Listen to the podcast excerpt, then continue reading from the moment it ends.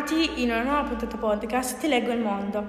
Qui con me ad aiutarmi ci sono Alessia e Bianca. Allora, come state oggi? Bene, e tu? Io però non dicevo a voi, parlavo con i nostri telespettatori.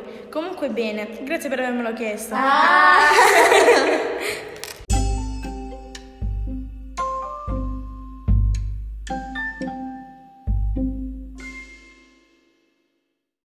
Iniziamo a parlare della prima rubrica, oggi dedicata al Fridays for Future.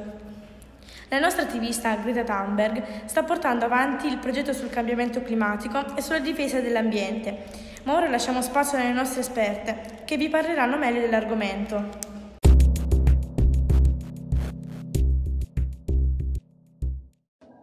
Il problema che affligge gli adolescenti di tutto il mondo è proprio il climate change.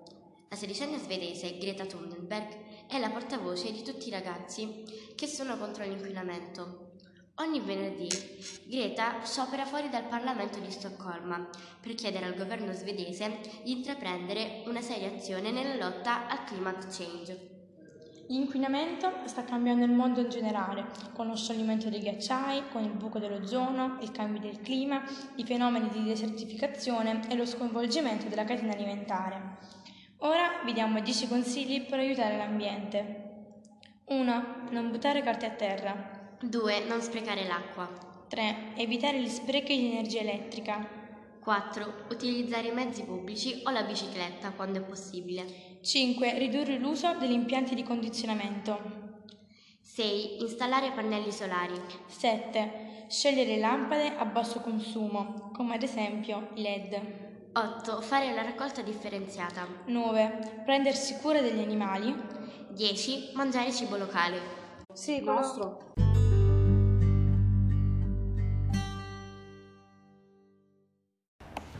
Ragazze, oggi vi voglio proporre una storia molto commovente. Che bello! Ah sì, ma quale? Si chiama Mio fratello rincorre i dinosauri. Non posso svelare nulla, però se ne occuperanno le nostre inviate, Giulia e Sonia.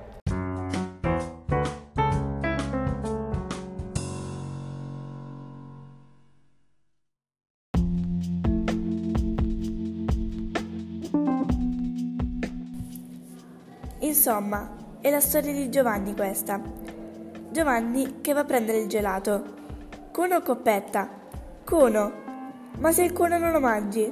E allora neanche la coppetta la mangio. Giovanni, che ha 13 anni e un sorriso più largo dei suoi occhiali, che ruba il cappello a un barbone e scappa via, che ama i dinosauri e il rosso, che va al cinema con una compagna, torna a casa e annuncia: Mi sono sposato.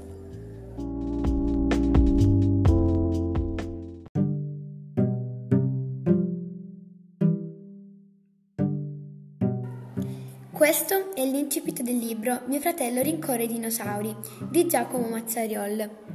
Può sembrare un libro divertente, avendo letto l'incipit, ma in realtà è una storia commovente, perché narra della vita vera di un ragazzino, Giovanni, appunto, affetto dalla sindrome di Down. Giovanni ha un fratello, Giacomo, che ancora non sa che cosa significa vivere con una persona affetta dalla sindrome di Down e prima o poi lo imparerà a sue spese. Inizialmente il suo primo pensiero fu quello di essere finalmente in parità, ovvero tre uomini e tre donne. Ma appena conosciuto il fratello, si vergogna di lui e quindi gli impedisce di fare conoscenze con i suoi amici. Alla fine capisce che il suo atteggiamento è sbagliato. Questo romanzo ci fa emozionare.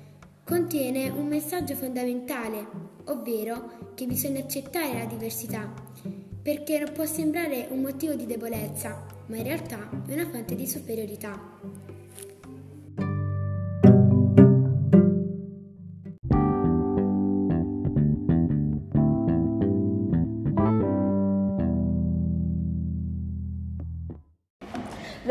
Si avvicina e la mia pancia inizia a lamentarsi. È vero ragazze? Sì, è vero. Anch'io ho molta fame. Di che piatto si parla oggi? Oggi parleremo di un piatto tipico di Bari, una città della Puglia, le orecchiette e cime di rame. Qui con noi i nostri esperti Paolo e Andrea ci parleranno delle origini e di tutte le tecniche di preparazione. Così, cari amici, potete realizzarlo anche voi a casa.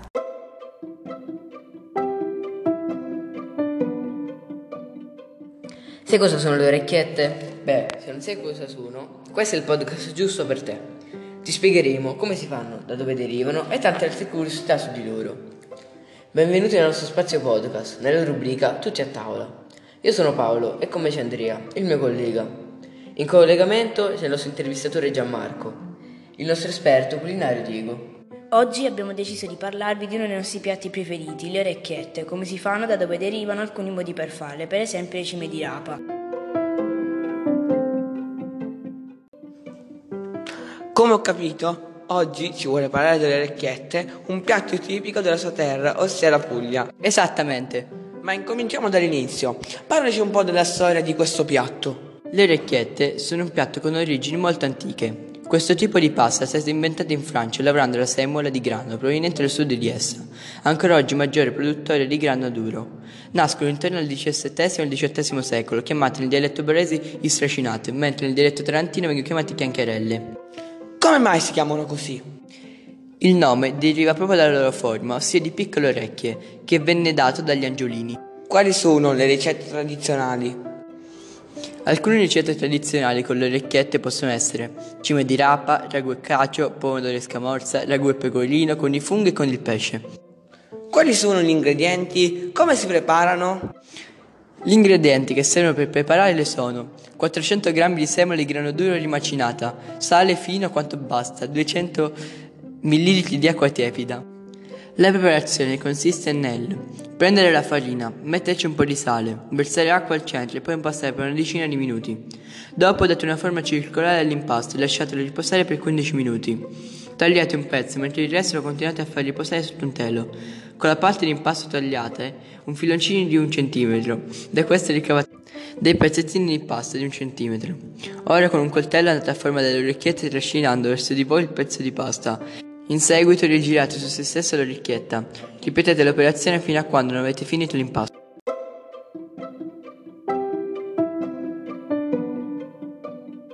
Si possono conservare e riutilizzare? Sì, se volete conservarle, seccatele e in questo modo potrete utilizzarle entro un mese.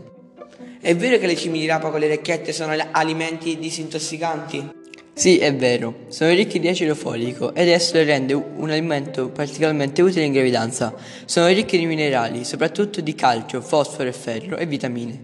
Inoltre molto utili nella prevenzione dei tumori.